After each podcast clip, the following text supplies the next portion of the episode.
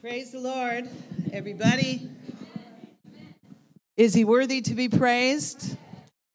Amen. He's such a good God, and he loves us so much.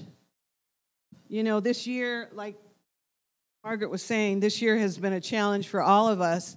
But to be honest with you, I was thinking about it. I have really gotten to know the Lord more as my father this year. Because, you know, I went through some things. I, I, at my last time I spoke, I went through some things. But every time I went to him, he delivered me. Every single time. So when we're going through tribulation, the Bible says, Many are the afflictions of the righteous, but he delivers them from them all. The Father loves us. He loves us so much. From the beginning of time, he wanted to be a father to us. Just like the scripture Margaret read, He chose us in Him before the foundation of the world. That's before the foundation of the world, before He spoke and said, Light be. He was thinking about us. That's how much He loves us. That we should be holy and without blame before Him in love. We're holy and without blame before Him in love and having predestined us to the adoption as sons. Now, think about that word adoption. Don't you think children that are adopted are very fortunate? They don't have any parents, or something happened to their parents, or their parents don't want them. But guess who wants us? He adopted us into his kingdom, He adopted us into his family. He is all about family. That's why it's so important for him, for us to reach out to our family. I mean, it's really easy sometimes when somebody tells us something and I'm like, oh, I'm too busy. I can't really go help them, you know? But like this lady here, stand up, Margaret. She doesn't know I'm going to do this. But I have to tell you, this woman, she's an example to the Lord. She will do, I mean, if you ask her to do something, she won't say no. I mean, unless she's sick or something like that, or unless she doesn't have a car. her car broke down. but anyway, she loves people and she has committed herself, and I'm sure a lot of you here are the same committed yourself to um, serve others. And that's what I've seen in her. I don't know how many years you've been here. How many years at our church? 15. She loves kids, she loves children. Okay, so let's talk about you say, well, why is God into families? Well, just look at the Bible. Noah, he was a righteous man. God could have just saved him, but he saved his whole family, right? Saved his whole family. Lot, God spared Lot, even though he destroyed Sodom and Gomorrah. And, and, and I think it was the angel that said, Do you have any family here with you? God cares about us, He cares about our whole family. Joseph, remember what his family did to him, his brothers, and he fed them in the famine. God told him, Feed your family in the famine because he loved them. Rahab, she saved herself and her whole family. Esther, Esther, one night with the king, and she saved her whole nation, her family, and her nation. God cares about us. And then the disciples, there were three uh, brothers in the disciples. Peter and Andrew, James and John, and James and Thaddeus. They were actual blood brothers, and they were in they were part of the disciples. So Jesus cares about family. He probably knew, oh, they can't live without each other, so let's bring them on together.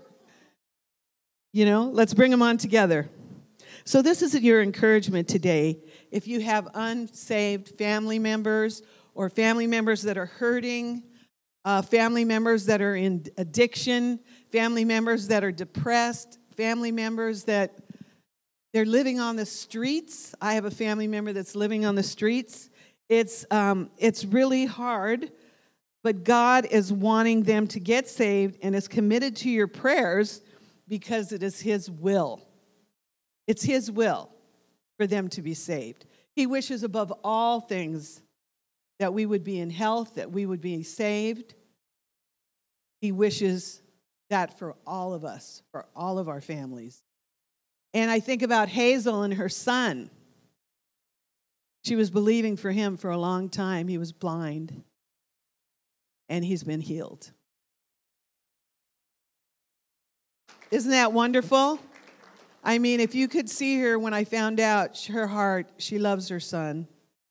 And can you imagine your child not being able to see? But God loves family. He loves Hazel. What's your son's name? He loves Vincent. And it took them a long time to get all these processes done, but the Lord helped him receive his healing again. So, what do we have to do? If we have family and we love our family, what do we have to do? We have to fight for our family. We have to fight. I was thinking about it this year. I was like, you know, I love my family. I see them at Christmas and sometimes throughout the year. But do I really pray for them like I should?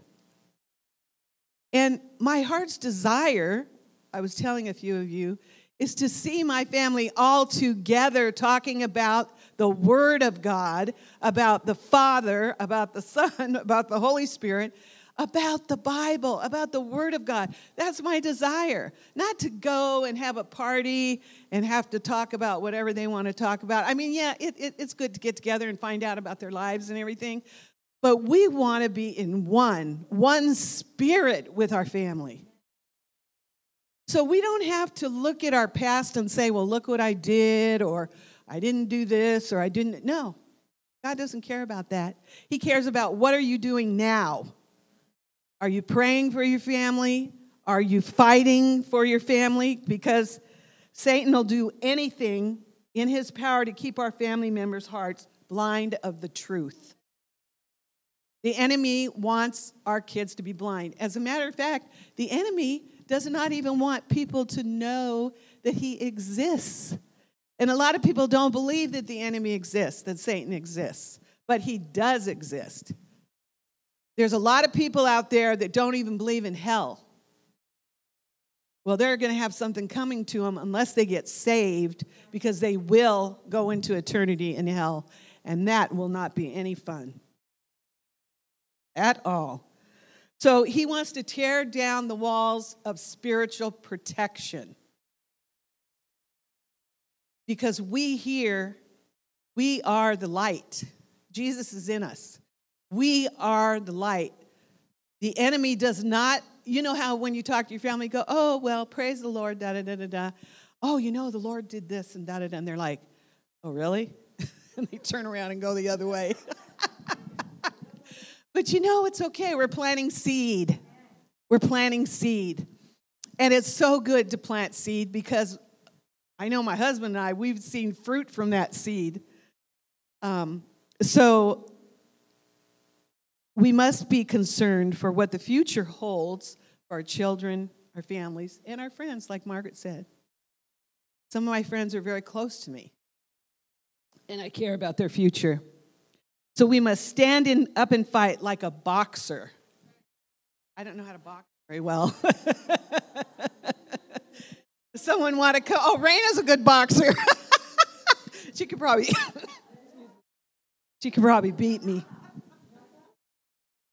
But anyway, a boxer, uh, you know, we can no longer sit on the side of the ring. We have to get in, we got to put on our gloves, we got to get ready to fight. We got to roll up our sleeves and say, you know what? I'm not going to be lazy anymore. I'm going to be concerned about my family, and I am going to pray and I'm going to do the things I need to do. And you know what? We have God's power on the inside of us. The word power in the Bible like the Bible says, Behold, I give you power to tread on serpents and scorpions and over all the power of the enemy, and nothing shall by any means hurt you. It means dunamis power, strength, ability. The root word in the English is dynamite, dynamo. That's the power we have in us. Jesus lives on the inside of us, and his life is in us. Okay? His life, the same life that raised Jesus Christ from the dead, is in us, but we don't realize it half the time. Do we realize it? If we realized it, that's why it's so important to meditate on the word and learn these things so when things come at us, we can use the power of God within us to overcome. We can't overcome in the natural. You can't overcome the problems your family has in the natural. It has to be done in the spirit. So let's go to Nehemiah 4:14. Can I ask a question? Somebody posed this question to me. I don't know if it was my husband or what. Why don't people bring their Bibles to church anymore?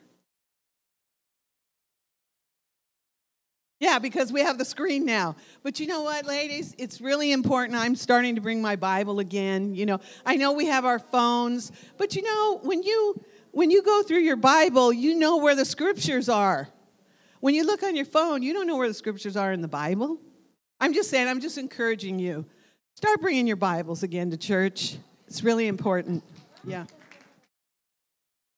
So Nehemiah 4:14, I don't have it up here. So you want to look it up. Then as I looked over the situation, I called together the leaders and all the people and said to them, this is Nehemiah, don't be afraid of the enemy. Remember the Lord who is great and glorious, and go fight for your friends, your families, your sons, your daughters, your husbands and wives, brothers and sisters, even your in laws and your homes. Don't be afraid of the enemy. When the enemy tells you, oh, your brother's never going to get saved. Oh, your sister, she thinks you're stupid because you're a Christian. Your whole family talks behind your back because you're a Christian. we'll pray for them, right? But that's what the enemy tries to that's what the enemy tries to do with us. So let's look at the USA. Let's look at the situation. What's going on in the United States? Half of all marriages, you've heard this before, end in divorce, including Christian families. Half of them end in divorce. According to Focus on the Family, Children see violence, rape, adultery, burglary, drug use, and vulgar language on prime time on a regular basis. So, parents, make sure you watch what your kids are watching because they can get it on YouTube too. Not having a good childhood. They're becoming adults younger and younger. With all this stuff going on in the schools, them trying to teach them about sex when they're in kindergarten, that's what they're trying to do now.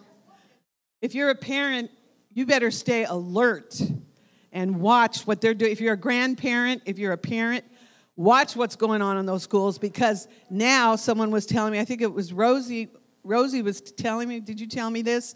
They want to take lunch times now and teach our kids about the gay agenda.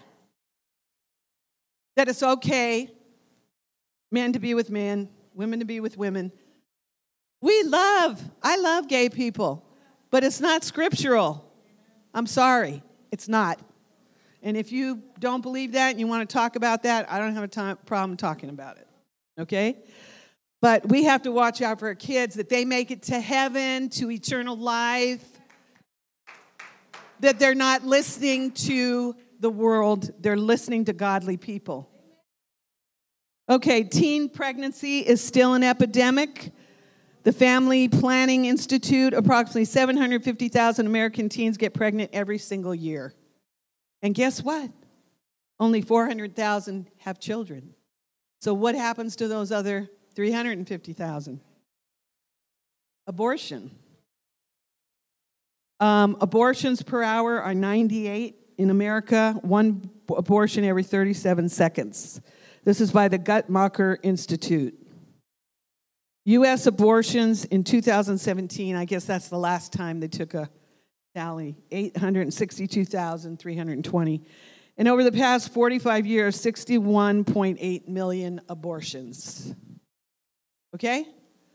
So whichever way you go, the Bible, it spells it out clearly. So it's really sad. And then teen suicide still happens, and the, the average age of that is 15. And then alcohol related deaths in the US is 95,000 annually. Okay? So you see how our country is? I mean, I'm not trying to bring the negative in, I'm just saying. We got to focus on our country's going to pot, and we can do something about it. Even this 35 women here, we can do something about it. We think it's so big. Well, the president's so big and this and that. Yeah, he is. But look what's happening right now. They're having a case in the Supreme Court to turn Roe versus Wade. We need to be praying for that, that it turns around. In the name of Jesus, that's right. So, fighting for our families, we have to be guardians. We have to be guardians for our family. We have to care for them. We have to protect them, guard over them. And you know, some of our family they don't want us to protect them, but we can. We can. And it's through prayer. Um, Pastor Chuck's going to come up and give a quick testimony um, about someone that we reached out to in our family that had a wonderful outcome. Amen.